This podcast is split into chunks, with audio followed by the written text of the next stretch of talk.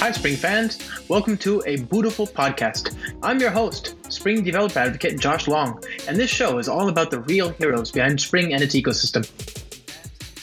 Welcome to another installment of a beautiful podcast. How are you this fine, sunny September 29th? Uh, I'm doing well, thank you. I'm a little bit depressed, if I'm honest. It's just, it's that time of year, friends. The days are dwindling, they're becoming darker and uh, colder earlier, and I just I don't love it. I'm not a fan. I'm not even close to a fan. Uh, and also, it's been kind of a like this is this weekend. There's a bluegrass festival here in San Francisco uh, called Hardly Strictly, and it's um it's a lovely uh, affair. You you it's in the it's in Golden Gate Park, which is this huge park in the middle of San Francisco, which is by the way a very small city. So when I say huge park, I mean a sizable fraction of the city's usable space. Um, and remember, we're in a peninsula, right? We're actually geographically bound in a lot of ways.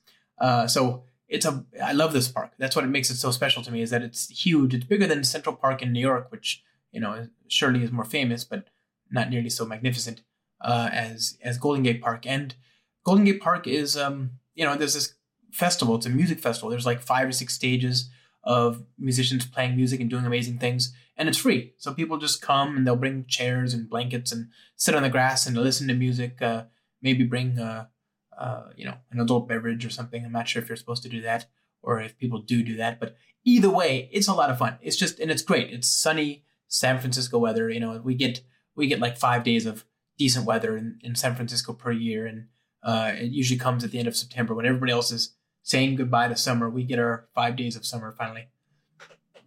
So I'm looking forward to that. Uh, I've been busy this week. I've, I've oh. so, you know, when it rains, it pours, right? Uh, I've had like five, no, four nights in a row. I don't think I did anything on Sunday, but I've had four nights in a row uh, where I've had meetings at midnight my time, you know, usually for Europe. And I think that's part of it, isn't it? Europe is back, right? Uh, all my friends in Europe are are back on the scene, having come back from their holidays over the summer, uh, and so life is starting to pick up a new, uh, you know, uh, intensity again. And uh, you know, I'm it's fine. I just once this festival's behind us, uh, I'm gonna have to. It'll just be that slow, inexorable decline. Um. Okay. Anyway, that's good. Uh, been busy, very busy. This next talk, this October is going to be super busy as well, obviously. Uh, I'll be speaking at JavaOne in person. I'll be at Confluent Co- uh, Current, which is the like Kafka Summit, basically. That's in um, Austin, uh, and uh, that'll be that'll be fun. Austin, Texas. J- JavaOne's in Las Vegas. Um, I'll be speaking at Devoxx in Belgium and Antwerp. Yay! Uh, can't wait to go back to all these shows. If I'm honest, I can't wait to go back to JavaOne and Devoxx for the first time since the pandemic. Right. Um, and, and of course, you know, not not in October, but in, in December, there's SpringOne, uh, which I do hope you've bookmarked, planned, and and uh, made reservations for because it's going to be amazing. Uh, it's six to eight December here in sunny San Francisco. Um, like I said, it'll be darker here by that point, but it's true for most of the northern hemisphere anyway, so you can't really blame us for that. And in the meantime, it doesn't snow here, right? It, it just gets a little windy. So, uh, you know, you'll be a far sight warmer than a lot of places in the world. Uh, plus, all your friends on the spring team are here, which is great. And all my friends too, by the way. So I'll be in the same lines as you, uh, hoping to talk to these amazing people. Um, it's gonna be great. Yeah. Anyway, I'm looking forward to that. Those are the like the highlights. That's that's nice. I think I might even be flying to Asia in October. I mean, it's gonna be a very busy month. Uh, I don't know. Just you know, just stay tuned. It's gonna be fun. Um, and uh, yeah. What else? What else? What else? Yeah.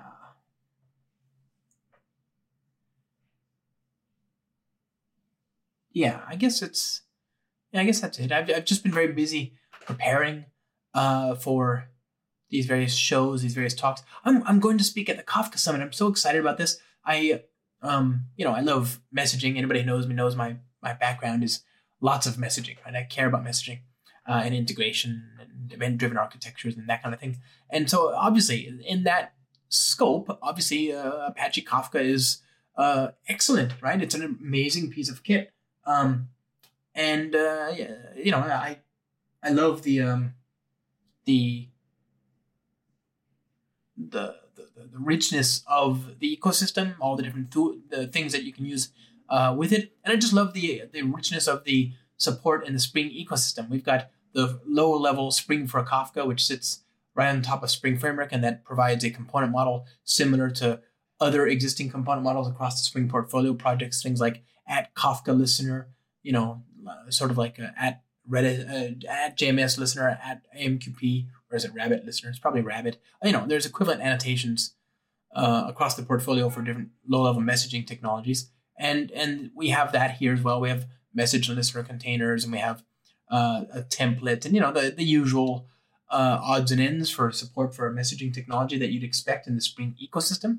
Uh, and then on top of that, we have the Spring integration project uh, binders or integrations for uh, Apache Kafka. So you can send and consume messages from Apache Kafka in a Spring integration messaging flow. You can um, you know you can create a gateway. All, all these kinds of integration patterns that you'd, you'd want to have supported uh, work.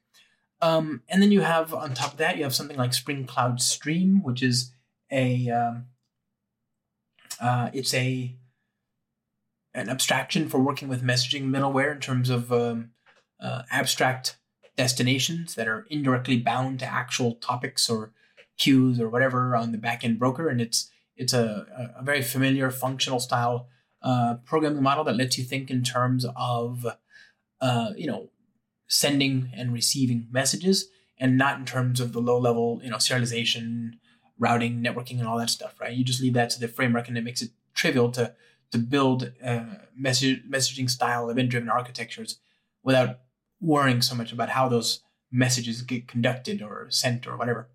Um, so I, I, I, quite like Spring Cloud Stream. Uh, but what's really interesting is that in the Kafka world in particular, they have something called Kafka Streams, right? Kafka Streams is sort of like a, a bespoke uh, Apache Spark. Like if you want Apache Spark style uh, processing to hang off of your uh, JVM application, then Spring Cloud Stream, Kafka Streams is amazing, right? Um, and you know, again, Spring Cloud Stream component model, but now you can you can have functions that work in terms of K streams and K tables, which is fantastic, right? So all that stuff is just layers nicely and logically one on top of the other. Uh, and I was just, I, have you know, I've talked about a lot of this stuff before. So I was just reviewing it and seeing where things stood in 2022. And wow, I was so pleased to find out that uh, not only did it all just sort of work, I took code from years ago and upgraded it uh, to the newest, latest, and greatest ver- versions, and it all just worked. But going going a bit further, um, I even tried doing uh, ahead of time compilation, you know, for GraalVM, and that worked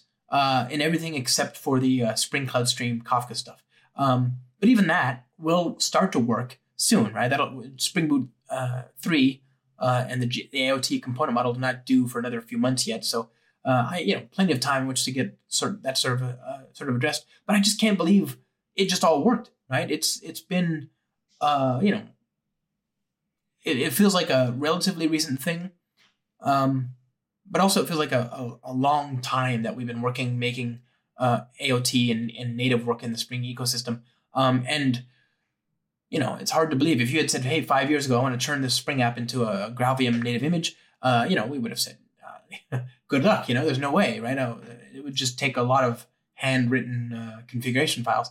And now to just have a project, to be able to start a project, write a bunch of code, and have it all just work without anything, uh, without any changes, is just you know night and day. And actually, a lot of that work has been since the pandemic. And you know, the pandemic. You know, when I talk about the pandemic for me, I'm talking about March of 2020. I know that uh, I appreciate that for a lot of our listeners in Asia, that'll have been you know uh, end of December, early January of 2020. But either way, we're still talking less than three years, which isn't all that long a period if you think about it objectively. It just felt like an eternity given our circumstances, you know.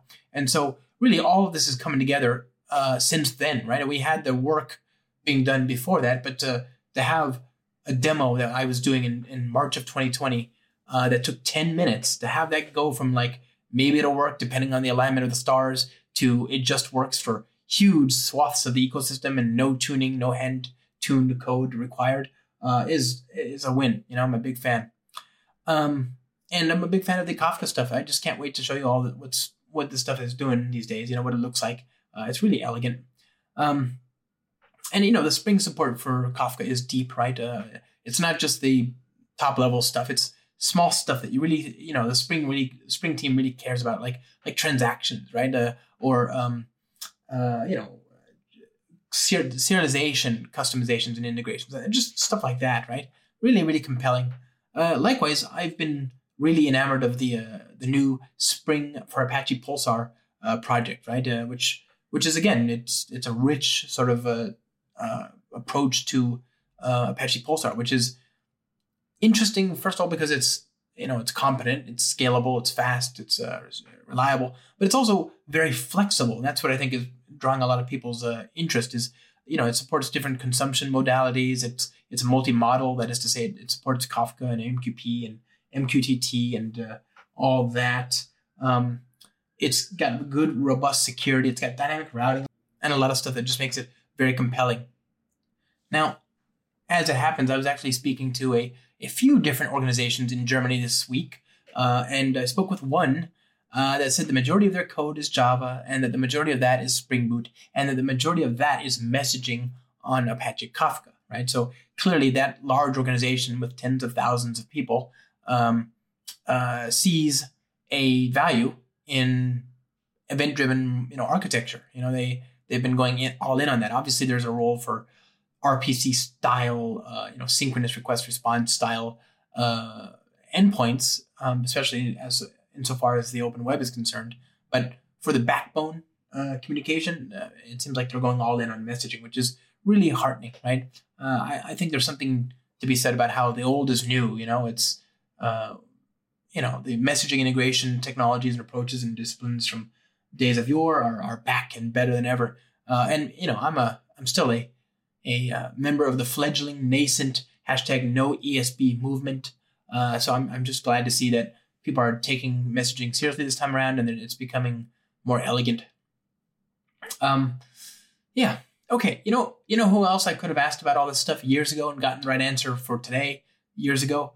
Uh, Chris Richardson. Yep, he's uh he's our he's our guest today. He's a legend. Uh, he's I, I use the I'm going to use the term thought leader in this podcast, which I normally apply to myself. I, I call myself a, a, thought lord to be ironic because, of course, I don't actually think of myself as that. Uh, but I, I can think of very few people who were right on the money years ahead of everybody else on like five different things, five big things. You know, uh, yeah, uh, Chris Richardson's you know prophetic, right? He he um he was years ahead of people talking about things like microservices, reactive programming, cloud computing, uh, you know, event-driven architectures and uh, event sourcing. And he's just you know I always just pay attention to what he's looking at and what what uh, captures his attention and what he's putting his efforts into because he's a brilliant person and uh, and he's just really an amazing teacher as well. So I, I just find um, every bit of uh, interaction with him is just great, right?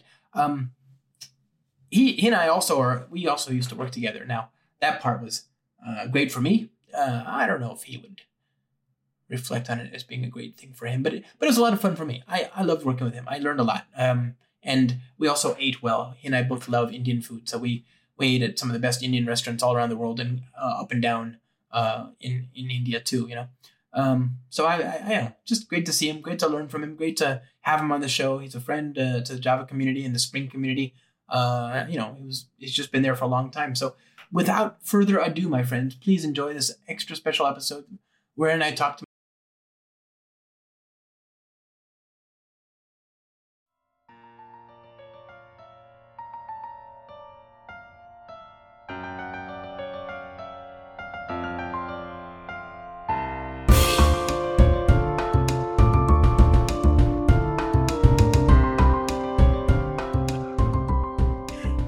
ever make it. You're just right there. You know, I could see your, you know, your side of the, I can see your neighborhood. Well, I'm not sure if you're still where you were, but. Oh yeah, no, I'm, I'm, I know I can probably see your place too, right? Right. Yeah. Exactly. I, I didn't know if we'd ever get on this podcast. That's what I'm saying. It's been way too long. You're one of the hardest uh, human beings to, to pin down schedule wise. Uh, and I suspect actually. Well, first off, you have to ask, and then second, I have to be bothered to respond to your request. In my head, I asked, I asked like for years, you know. Uh, yeah. I'm not sure if that's the actual case. Hey, is that a Starbucks mug? Uh, yes. I didn't know you indulged in subpar coffee. I like Starbucks. I drink it all the time. I don't care what anybody says, but I just I'm surprised. Uh... Oh, you know that's um when I travel You know, Starbucks Yes. is the constant, no matter where you are in the world, right? And I like their mug. You know, the "You Are Here" mugs. Yeah, all the different cities. Yeah. So that's actually Chicago. My I my mom has my overflow, right? All these extra mugs that I brought from all these different cities. She has like 40 mugs now, you know, in her home. And, and me, we have like a few, but I stopped collecting them. They're great at like my aunt used to send postcards from places. And I was like, well, that's it's nice. Oh yeah, no, they're, The they're, they're actually trash. they're actually really good mugs for Yeah. uh, drinking tea. Yeah, which I do now, which you know is um wait, okay, you drink tea. That's all we know about you. Uh can you tell the audience who you are so, so I don't butcher it? Oh, okay. Oh, you want me to introduce myself in a formal sense? Or just in any sense that you would like. I don't care. I was just gonna say that guy and move on. yeah. Okay. So who am I? Well, I'm Chris Richardson. Um, The the I guess actually no. Sadly, I am not the Chris Richardson. There is this other guy who was on American Idol. Um, Oh, so he's less famous. Years ago, drove a lot of traffic to my website for some reason, even though I do not look like him. Right. Um, so yeah, I've been developing software forever. Um, my first paid job was actually back summer before college in 1982. And, Yeah. and yes, there were computers back then. um, these days, I'm, well, actually going back a little, um, oh gosh, 2006, my book Pojos in Action came out. And that was about some newish framework, Spring. Yeah. Never thought it would catch on, but I wrote a book about it yeah, um, along with Hibernate and just the whole Pojo concept. right. Um, so that was definitely one thing. And then more recent years, I've been into what are now called microservices. Yeah. And, you know, I actually gave my first talk about microservices on a Spring Cloud Foundry tour in Kiev. Right. Believe you were there too, Yeah. right? Yeah. You, me, and Oleg, and a few others. Yeah, April 20, 11, 2012. 12, yeah. So I think all I can remember is vodka. Yeah, yeah. And Borscht. Yeah. Lots, of, lots of vodka. Um, and it was so I, I actually gave my first talk about what two years later I think what became known as the microservice architecture, and it, it's just constantly resonated with people since. So that's what I do. I just help organizations use the microservice architecture through consulting and training. Um, and I wrote the book Microservices Patterns, which came out four years ago, but remarkably is still current and occasionally pops onto the Manning um, top 10 list. Yeah. Which blows my mind. It's a good book. I have it. It's one of the books I uh, have paid money for. Didn't I didn't even hit you up for a free PDF copy. I'm sure copy. I'm sure you'll attest. Uh, yeah. No, yes. no, I, I'd never give you a free one anyway. Yeah. Well, uh, for it. it's a great book, uh, and and it, it I can't believe it's four years old. Actually, it doesn't feel that old already. I, I Yeah. it's still going to come out, but I didn't remember I read it already. Um, huh. Actually, one funny story about that is because the Manning have that early access program, right? Right. I I mean, I think I was writing it over a year and a half, two years. And I remember doing an interview and people were saying, okay, now your books come out. What are you going to do next?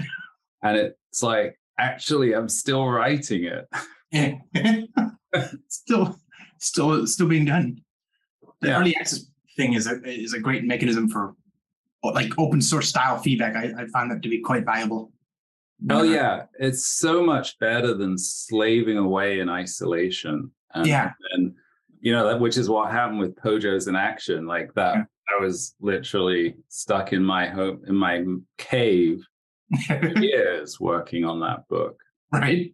Yeah, yeah. The isolation can be problematic because you don't know if there's a market fit. You just trust the editors to have some sense Yeah. of if there's a market fit or not. But till it's out there, you don't know. You know, you can't Yeah. count, you can't readjust, you can't do anything. Um, okay, so you clearly from the timeline you just gave me, which is missing some important stuff, by the way. That's the problem. Is Uh, you just indicated a few a few instances where you were ahead of the curve, but that's that's not the only, not even in recent memory. That doesn't even count for all the instances where you were ahead of the curve. Um, obviously, you got spring right when it was early, uh, Yeah. and in Pojos. By the way, that's a thing we haven't really. I'm, I'm kind of glad, but also, don't you miss when that was when that was novel? Like it was. I think people have kind of come to terms with the idea that you shouldn't be required to have ten different interfaces for every business logic component, but uh, but still, Yeah. Well, it, it, it's. I mean, I think this is very natural, right? Like, Yeah. I I mean, history. I think is full of of new, but sort of in a, in hindsight, obvious concepts. And right. and for yes and for a while you gosh you have to study them and research them and think about them but then they just sort of become accepted and you just go well of course that's how you do it right Right. i mean like you know and there was tremendous evolution with with sort of enterprise java i mean i started with enterprise java in uh maybe 1999 Yep. EJ, I mean, I forget nine, with EJB one and EJB two, and oh my god, Yeah. but we great. thought it was great, right? It's woohoo. Well, I don't know, and then I even created patterns to make it easier, Yeah. right? So did Rod. And and it's like when in reality the solution is to do something com- is to throw it out Yeah. and do something completely different. And you know, actually, Pojos in Action originally started. The original idea was to write a book about EJBs and stuff. Like enterprise, it was about enterprise development and it was about EJBs. But then I think it was 2004. I went to the server side Java symposium. Oh, in Vegas. Ah, So yeah. good. I that show. And I, you know, I met Rod Johnson there, and Yeah. you know, and there was a whole thing about, well, I suppose fundamentally like Pojos, um, AOP. I'm guessing that was there.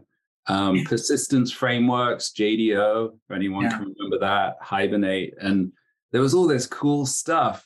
And I got so excited that literally that Monday morning, I went back to work and told my team, I was I was the architect, okay, people, we're doing, we're gonna ditch this EJB stuff, and we switched over to Spring, Ah, and you know, and that was yeah, that was 2004, right? So 18 years ago.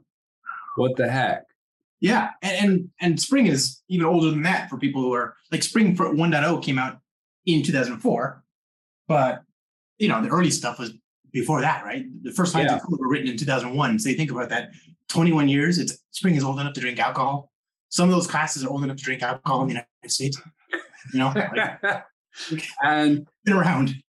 yeah, and I'm I'm still using it, and I still think it's awesome. Yeah, good. I'm glad. And okay, so I, I don't mean to rush, but there's just so much here.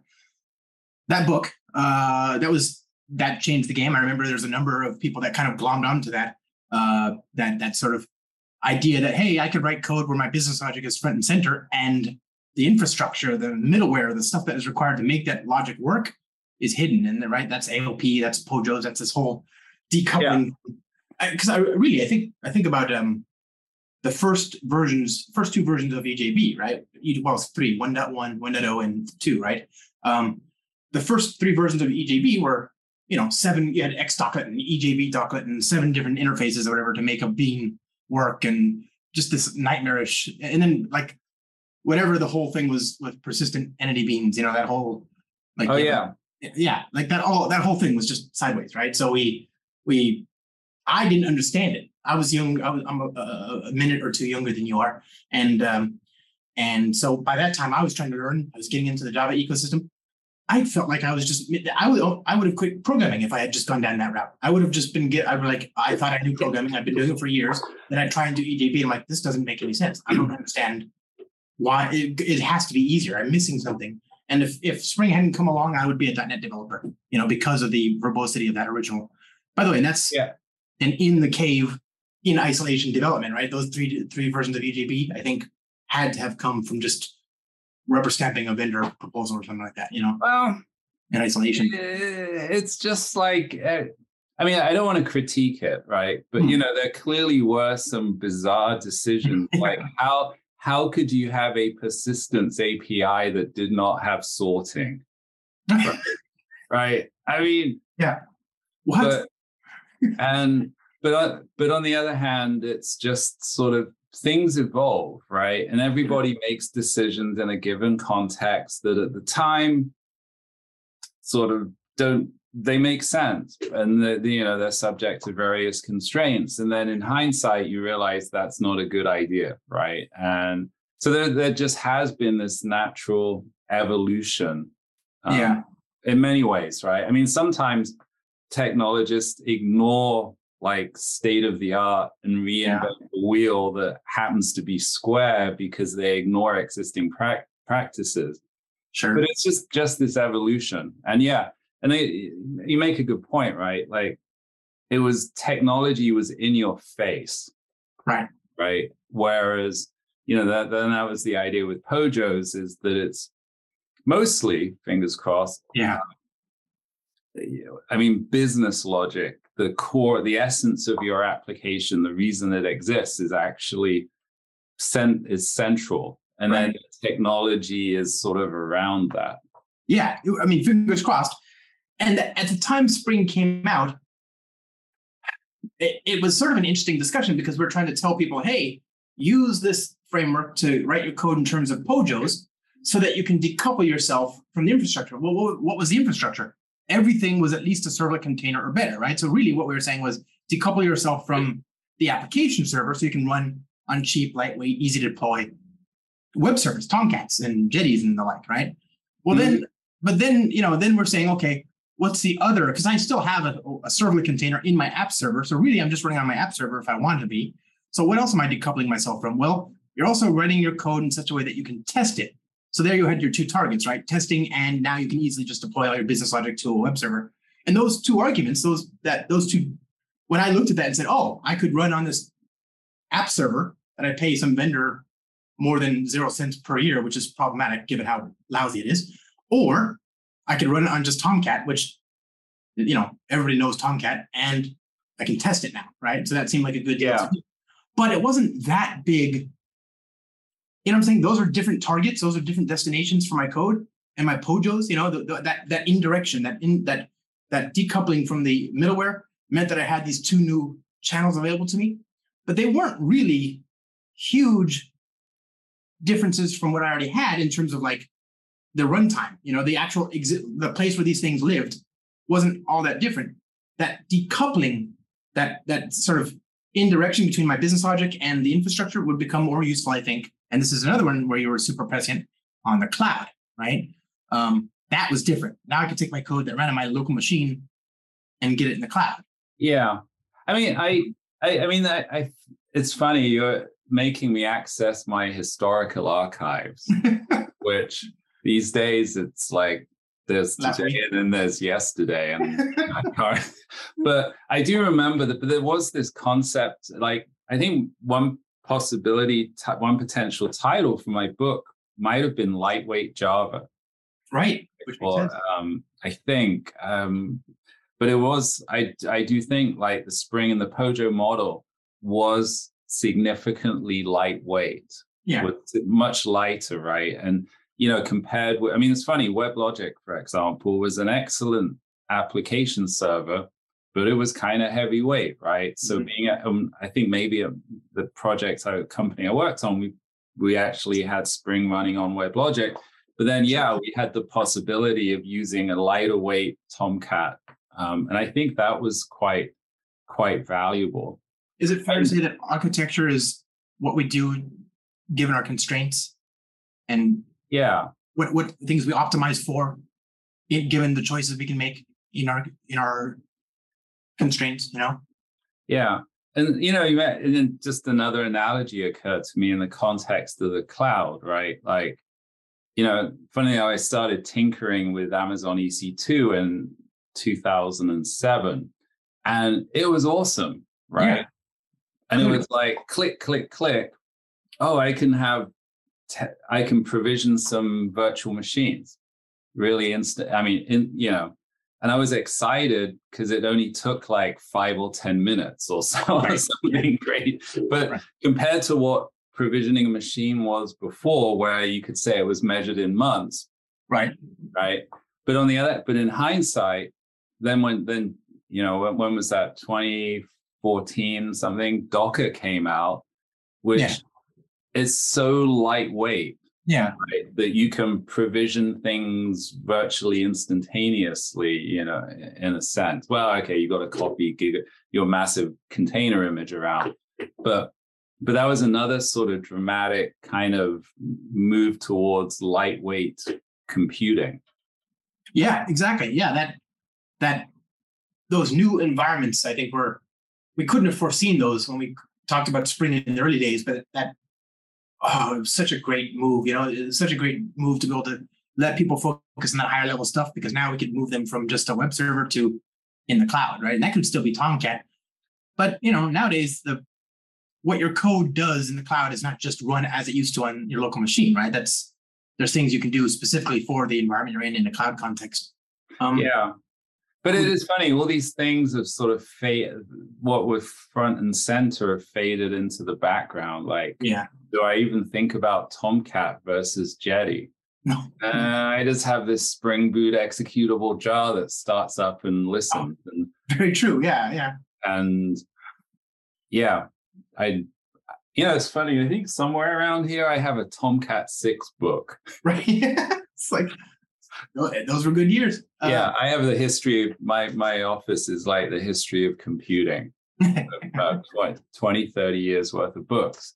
Yeah. Um, but yeah, it's like I didn't even have to think hard about it really. You yeah. know, it just and all these you just well the level of abstraction is being is is increasing which is good right because there's so much more new stuff to deal with and once you got to the cloud, you just mentioned EC2, which I think we can all agree, given what came before, was a far sight easier, but not exactly. You know, it's not. It, it, was. It was. It was on the on the order of like, you know, slow WebSphere classic restarts. You know, like it took five minutes to do something useful. Yeah. Um, and so even there, there was a, a sort of a, a, a, use case for like takeaways. Give me some guardrails. Make it so I can get the uh, get something going more quickly. What was your next move there, right? Like you created something that is near and dear to my heart. Oh, what did I do? Yes.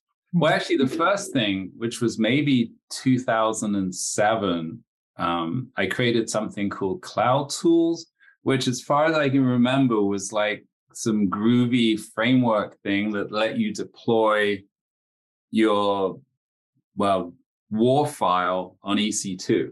Right.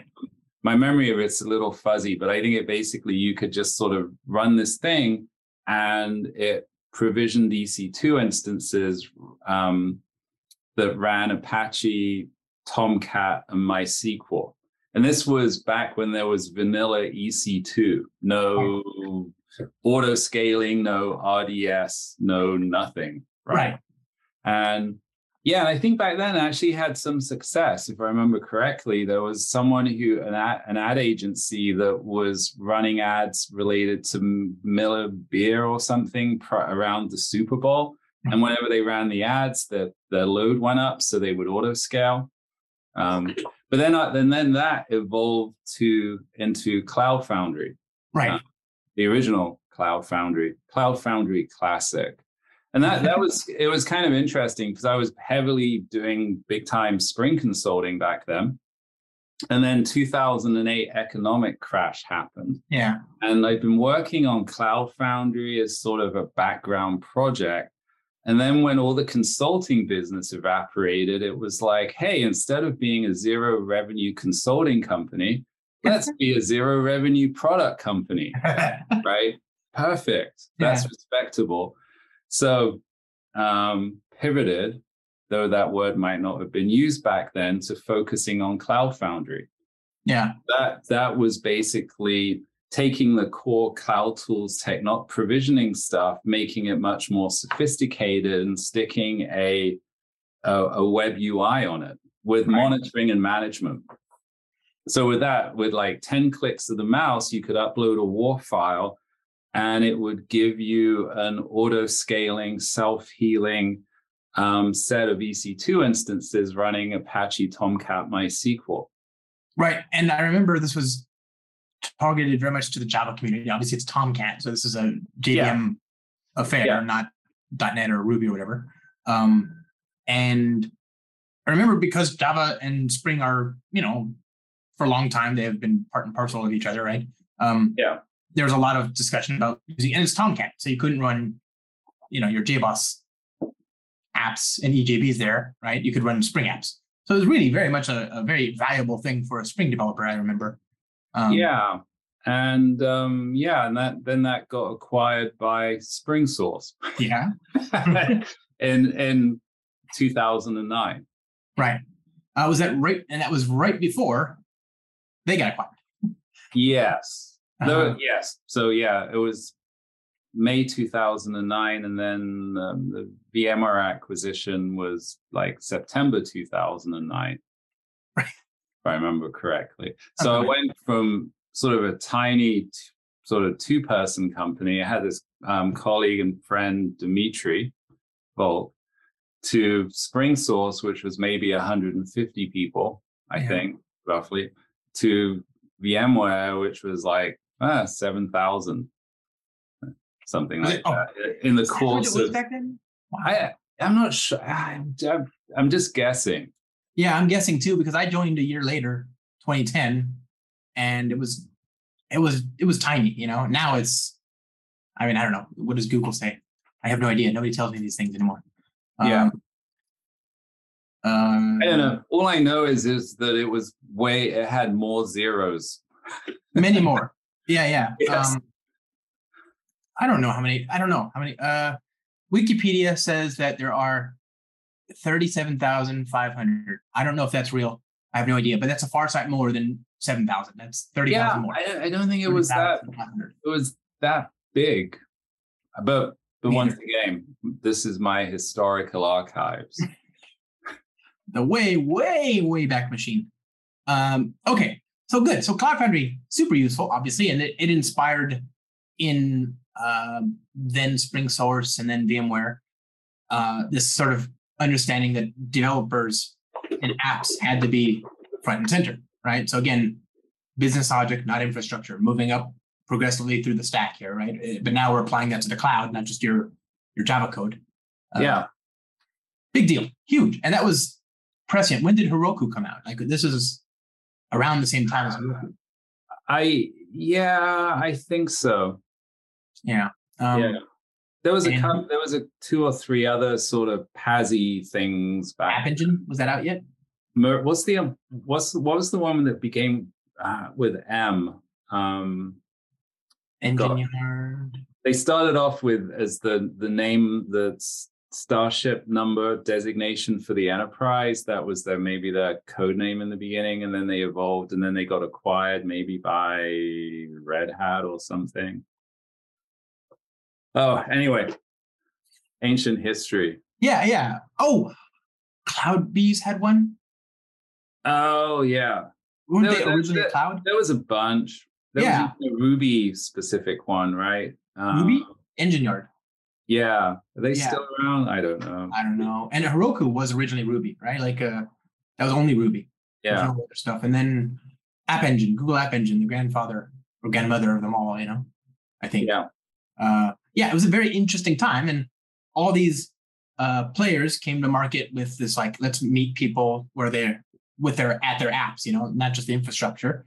And I think since here we are, you know, uh, 13 years hence, um, I think that you can kind of like to, to borrow from uh, fear and loathing in, in the cloud. Like if you, if you look back from a far enough distance, you can kind of see where the wave crashed and then broke, you know, and then suddenly there's this like we want high abstractions, but just not that high. So people have moved down the stack a little bit, and we settled at Docker and, and Kubernetes, you know. Yeah. Um, and well, certainly, I feel like Docker. Yeah, it's kind of like Docker. That was like a kind of really significant development. Yeah. Um, sort of super lightweight, the fact that I could build and test Docker containers locally and then run them where wherever Yeah. um, was pretty was pretty dramatic. Yeah. Huge. Um, it, at the time, it felt huge. Now it just feels like PDF. I don't, nobody cares about what tool you use to view a PDF. You know, it's just, Yeah, it used to be an Adobe trademark, right? But it, now it's like, whatever, you know. Yeah. every- yeah. I mean, it's just it away. one of those things that's now just sort of faded into the background and and, and- become pervasive, right? Well, of course you use Docker, right? Right. Yeah. what- Or at I- least something in that space. I so I yeah exactly yeah. It's is that maybe like the Kleenex thing where we all say Kleenex but we mean tissue. Uh, Yeah. Yeah. one is a trademark and the other one is not, right? Like Yeah. when I say Docker image, I don't actually care if there's anything from Docker Inc. in the in the project pipeline that's re- involved in creating it or running it. You know, there's it doesn't have to be these days. Um, Yes. Yeah. Exactly. Alas, poor Docker Inc.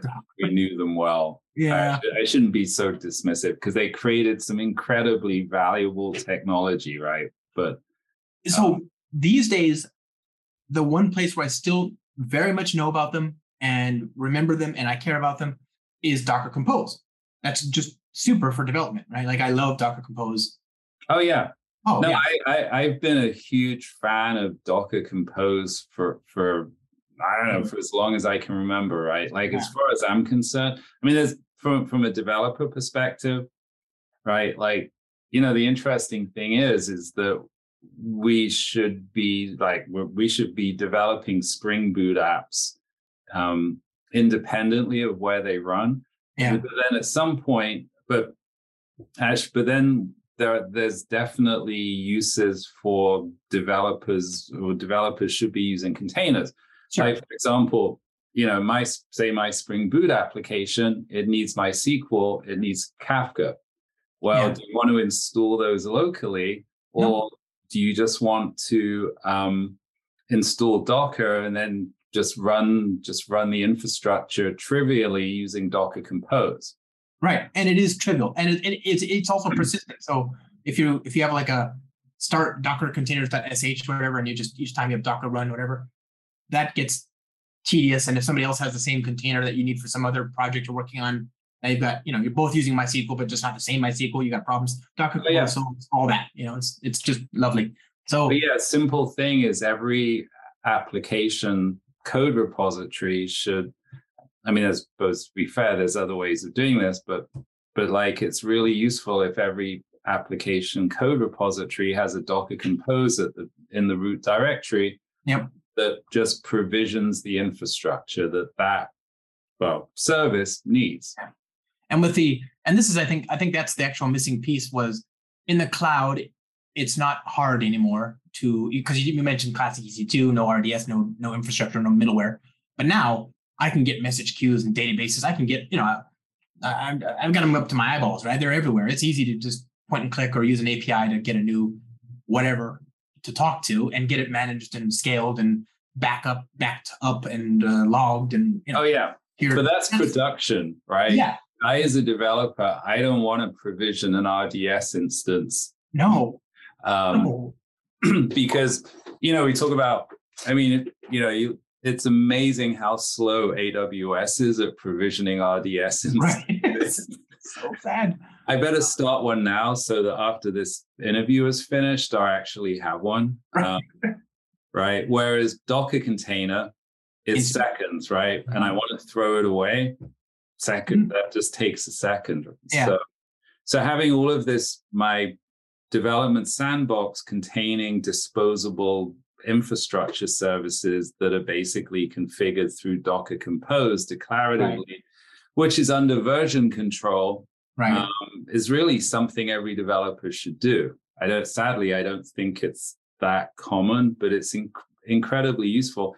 And then not only that, the same Docker Compose file could build, could pack, could build the container image with with your service. right. Well, so you can test it as um, as as a, as a container too.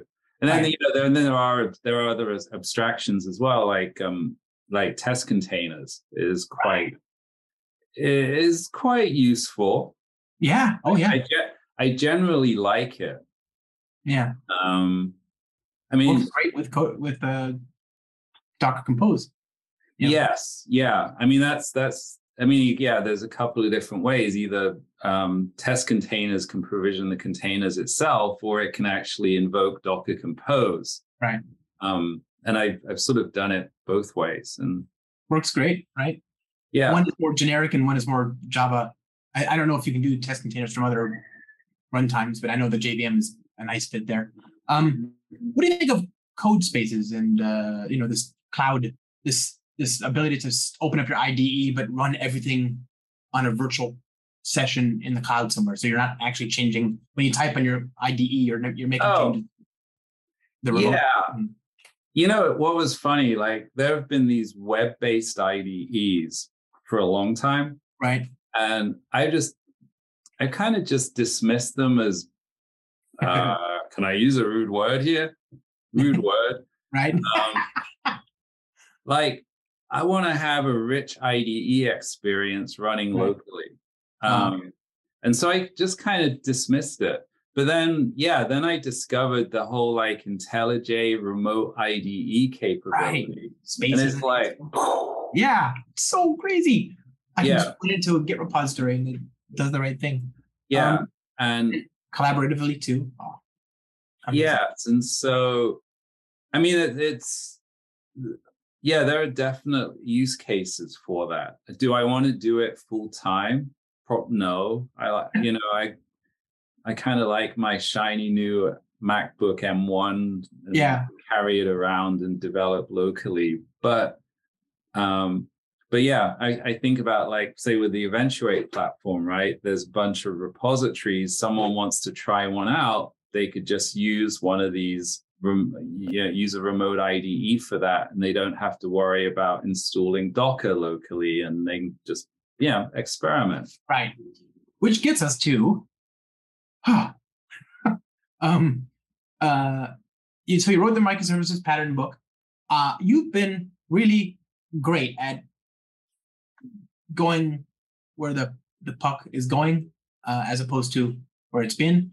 And um, so one of those examples is reactive programming. You were talking about RxJava and Spring years before the Spring team formalized our official support for reactive programming through uh, the integration with Reactor in Spring Framework in 2013. Uh, you talked about microservices years and years before people were talking about what they would call uh, microservices. Talked about uh, uh, cloud, obviously, um, and and you've also talked about domain-driven design and uh, uh, you know uh, event sourcing and and the like for years. Yeah.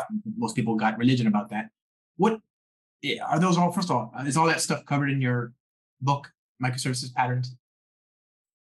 Yeah, yeah, it covers everything you need to know. Like, um, and you actually create, you coined, I think you coined. Uh, if not, I'm just gonna say you did. Uh, my favorite, one of my favorite patterns, which is the the service chassis, right? Um, was it you or? I don't know. I can't remember anymore. I, but I quite like the idea of a. Yeah. Of a I yeah, no, I mean that, which is uh, it's it's interesting. I'm glad that you mentioned the service chassis pattern, because um, so one one of my recent publications with Manning, oh, shameless plug coming up, okay, it- good, please. is a Manning Live project. So well, it's actually a live project series. So so it's it's a collection of programming um, exercises where you create a well, it's first off a service template, which is a kind of skeleton application that you can just or sorry skeleton service so that you as a microservice developer can just um, literally copy paste that whole project and you have a running um, um, service that you can then plug in the actual specific business logic. Wow, cool. Um, Like and pair programming with Chris.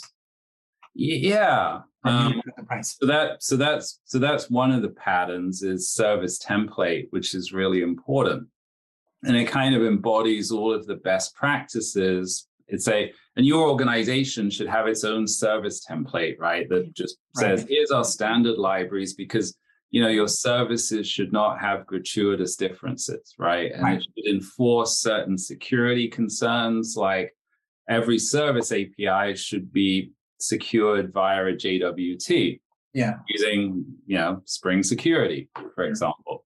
So basically, what you get is a a running service with some sample business logic, and you just replace that business logic with your own, and and you you you're well on the way to building to to having your having a deployable microservice. Actually, the service template in the live project even has um, GitHub actions that Ah. deploy, that builds a Docker, builds and tests um, a Docker image as well. So you've got a production pipeline, and I love GitHub Actions. That we could talk Yeah. about. I love. Thank you, GitHub. I, uh, but anyway, yeah, that's that's super cool. Yeah. So you're like, you actually have something. Like, does it deploy to somewhere? Um, no, well, actually, that could very well be a future live project series. Hint. Yeah. Um, I'm going to get back to working on that after this interview. Um, so, and I'm super excited about that because that Yeah. that's sort of the next step. So, what so the end the output of so this service template publishes a Docker image to a to the GitHub um, container registry. Sure. That's Okay. that's the end of it. But one of the interesting things, right, is the service template pattern is is is glorified copy and paste, Yeah. right? Because you just clone that code base and modify it.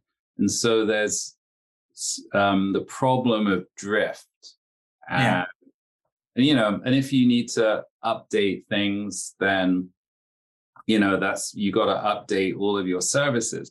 So that then leads to the idea of, of the microservice chassis. Right. So that's a framework that incorporates all of the common behavior Yeah. along with, say, um, Gradle build plugins, because there's actually there's usually a significant amount of build logic there.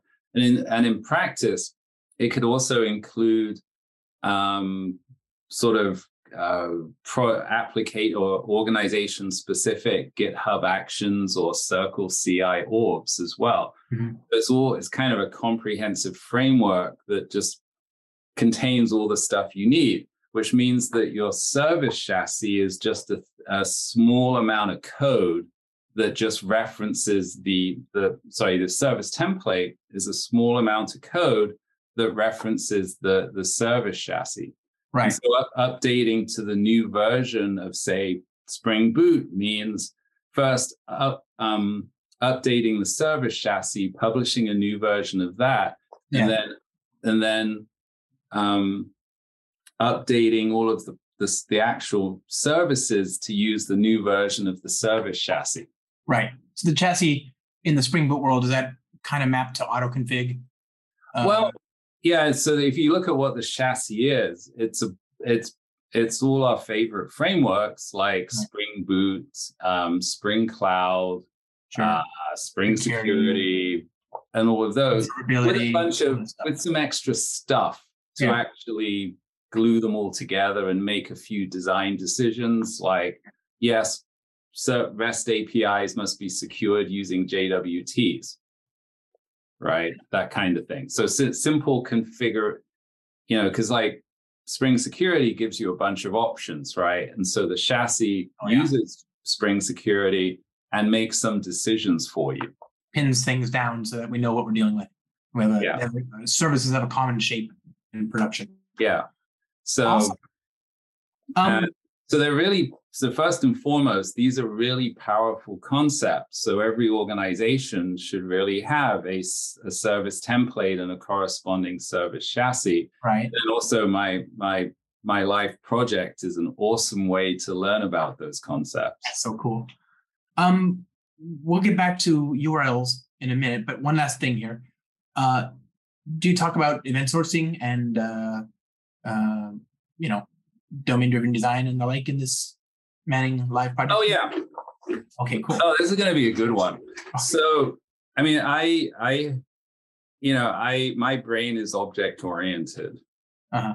Um, and so I have been um, using object oriented design for a gazillion years. Yeah. Right. I, uh, yeah, since the 80s, Yeah. pretty much 85 i Right. you know 86 something like that so yeah can't imagine doing things any other way and so in a way so i'm a big fan and i think eric evans is one of the smartest people around Um, Sure. and Yeah. domain driven design is is, is incredibly valuable Yeah. so just in general, right, like the concepts of things like aggregates and entities and value objects, Yeah. um, it, it- you know, hugely important. Um, and then in the context of microservices, the, the there's sort of the strategic patterns, they're like bounded context, um, are, are actually really, really useful. And, you know, knowledge of domain driven design can inform how you define a microservice architecture. Right. Um, so domain driven design is great. I agree. Um, so, and then then then event sourcing. Now this is an interesting one. So if you were to ask me this question six years ago, I would have gone events event sourcing is the one true way to do microservices. Um, oh, and by the way, event sourcing is where you store a business entity as a series of events that represent state changes instead of a, a row in the database table that contains its current state. And, and re, you reconstruct the current state by, com, by well, replaying the events. right. So, and it, and so way back, I, I, 2014, maybe 2013, I, I discovered event sourcing. And the nice thing about it is you change a business entity, like you create an order that publishes an order created event because that represents the creation, right? Now that in a microservice architecture, that's super useful because the customer service can subscribe to that event and go, oh, you've created an order. Let me reserve credit for that order. And then it can publish an event that says credit reserved or um, credit reservation failed. So that that's sort of the idea, right? Right. So if event sourcing automatically generates the events that enable microservices to collaborate. Right. So I thought it was the one true way, right? And so actually at 2016 DockerCon, I gave a talk about microservices, Docker, and event sourcing or events as, as the perfect combination. Okay. And Why do I smell a butt? but what what I didn't um and it and it's still a useful technique and in particular event sourcing is really useful in some contexts when when knowing the history of an object is really important though there are other ways to do that as well but i went through the after 2016 i went through this evolution and I first first step was realizing that there are other ways to publish events. You can literally call event publisher dot publish. Yeah. And so rather than throwing out our favorite technologies like JPA or just regular persistence, you can just use. Oh, and by the way, I created the Eventuate platform to implement event sourcing. Right. Right. That was the other thing to support this.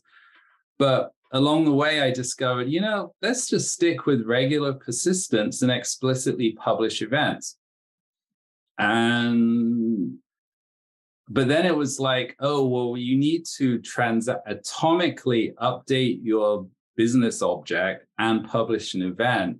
So I came up with this transactional outbox pattern where the Right. message that you want to send is written to the database as part of the transaction and then and then published by a separate process.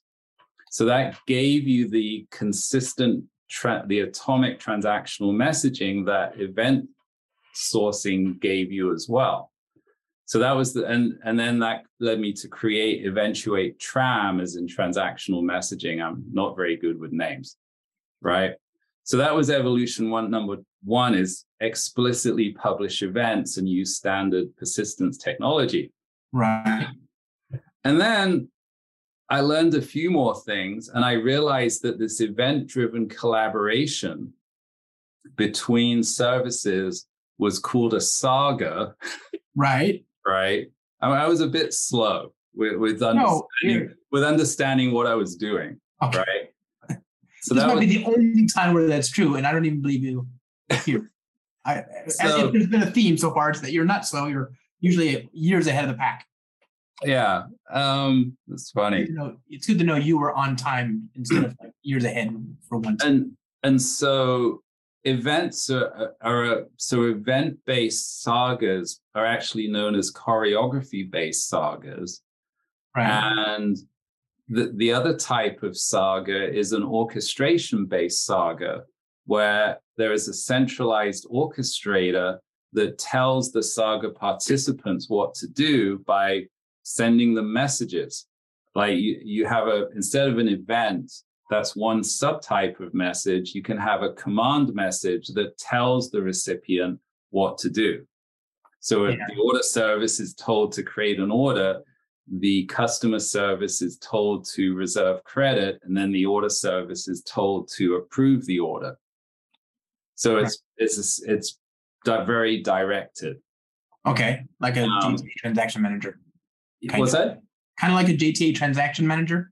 Well it's it's it is telling the participants what to do but that's the that's a fairly kind of coincidental All right. Is it But- uh, is it asynchronous? That is to say, does this thing does this uh, saga coordinator just send a message and then forget about it and just Well, been done? Or No, strictly speaking, yeah. So strictly speaking, it could be done with REST, but there, there's sort of interesting requirements about how do you handle failure and how do you handle retries, especially with the Saga coordinator. And so one of the nice things about sending messages is the message broker automatically will, well, comes well retry delivery of the message, or the message sits in a queue until the um, participant is available to process that message. So using messaging uh, as a way of invoking operations on services is remarkably useful. And Right. so that's that's sort of like transaction. So like the Tram framework um, implements generic transactional messaging, and then on top of that, there's a module that implements events. So you've got a nice API, domain event publisher dot publish, and then there's also a command um, sending and a command receiving API as well. This sounds like CQRS uh, too, a little bit. Uh, Well- commands and queries. E- e- well, yeah. So CQRS, that's another pat collaboration pattern in the microservice architecture. Yeah. That's for implementing queries by subscribe by consuming events and using them to maintain a replica that's easily queryable. Yeah, yeah. Uh, but I, I, but I think you mentioned the saga pattern. That could be the whole, you know, managing the integrity and the atomicity of the updates to the state. That would be done in terms of the saga uh, pattern, and that would be the command part of CQRS. And then yeah. result is you have state that you can now query, which with queries. Well, yeah.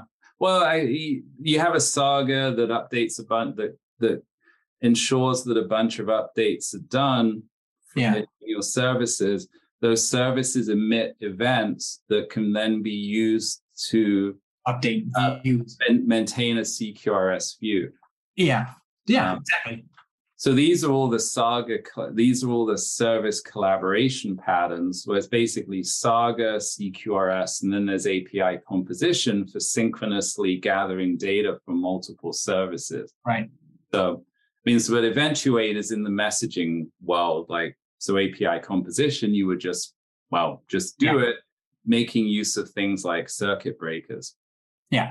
Uh, yeah, yeah, and I think circuit breakers and reactive service orchestration and composition work just fine. But I feel like I want messaging. You know, as a messaging guy myself, I it, it Oh yeah. feels more. Natural. I mean, like, if you look at the food to go application in my book, um, like uh, HTTP is used to communicate with the outside, the API gateway built using Yeah. Spring Cloud Gateway project.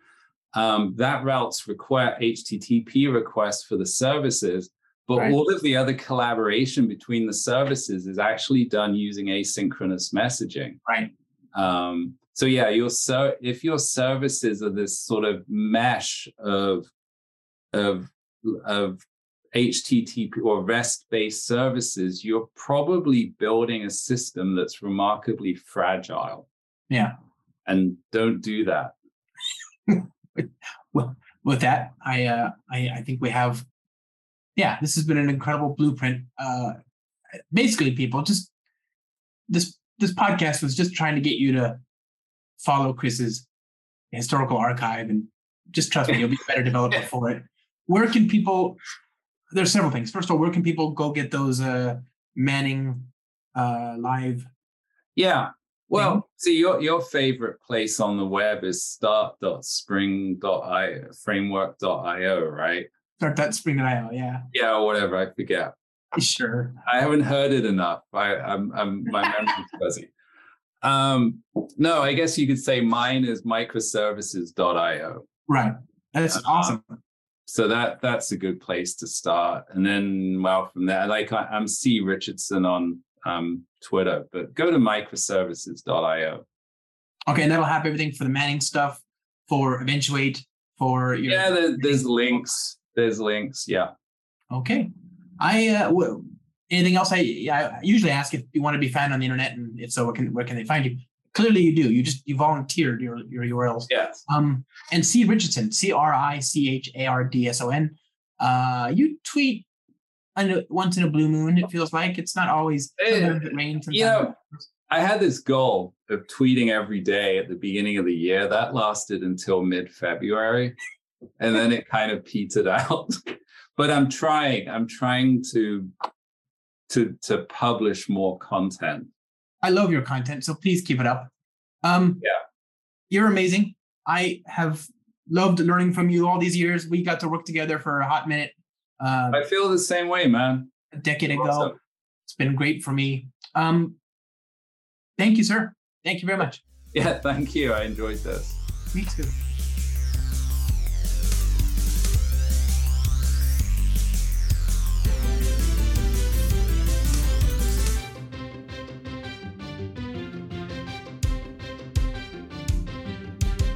A Bootiful Podcast is produced by me, Josh Long. I do these podcasts because I believe that everything we do in software is for and made better by people. I want to hear from you. I'm Josh at joshlong.com by email or at S-T-A-R-B-U-X-M-A-N on Twitter, where of course my direct messages are wide open. Do you have guest ideas, topic suggestions, feedback? Don't hesitate to reach out. If you like the show, then please consider rating it on iTunes and leaving a review, uh, as it really helps the show. I sampled music from Steve Combs's Them from Morning in Springtime and Steve Combs's Small Victory, both of which are licensed under a Creative Commons license. I'm trying to hire production assistants to make the production of this podcast easier. I want to make sure that we can add things like show notes and transcripts and, and just generally do more. If you would like to advertise on the show, then please reach out to me. Uh, and if you can't uh, or don't want to advertise but would like to otherwise support the show, then please consider supporting me at patreon.com, P A T R E O N.com forward slash Josh Long for as low as $4 a month. Thanks again. No harm came to any seasons in the making of this podcast.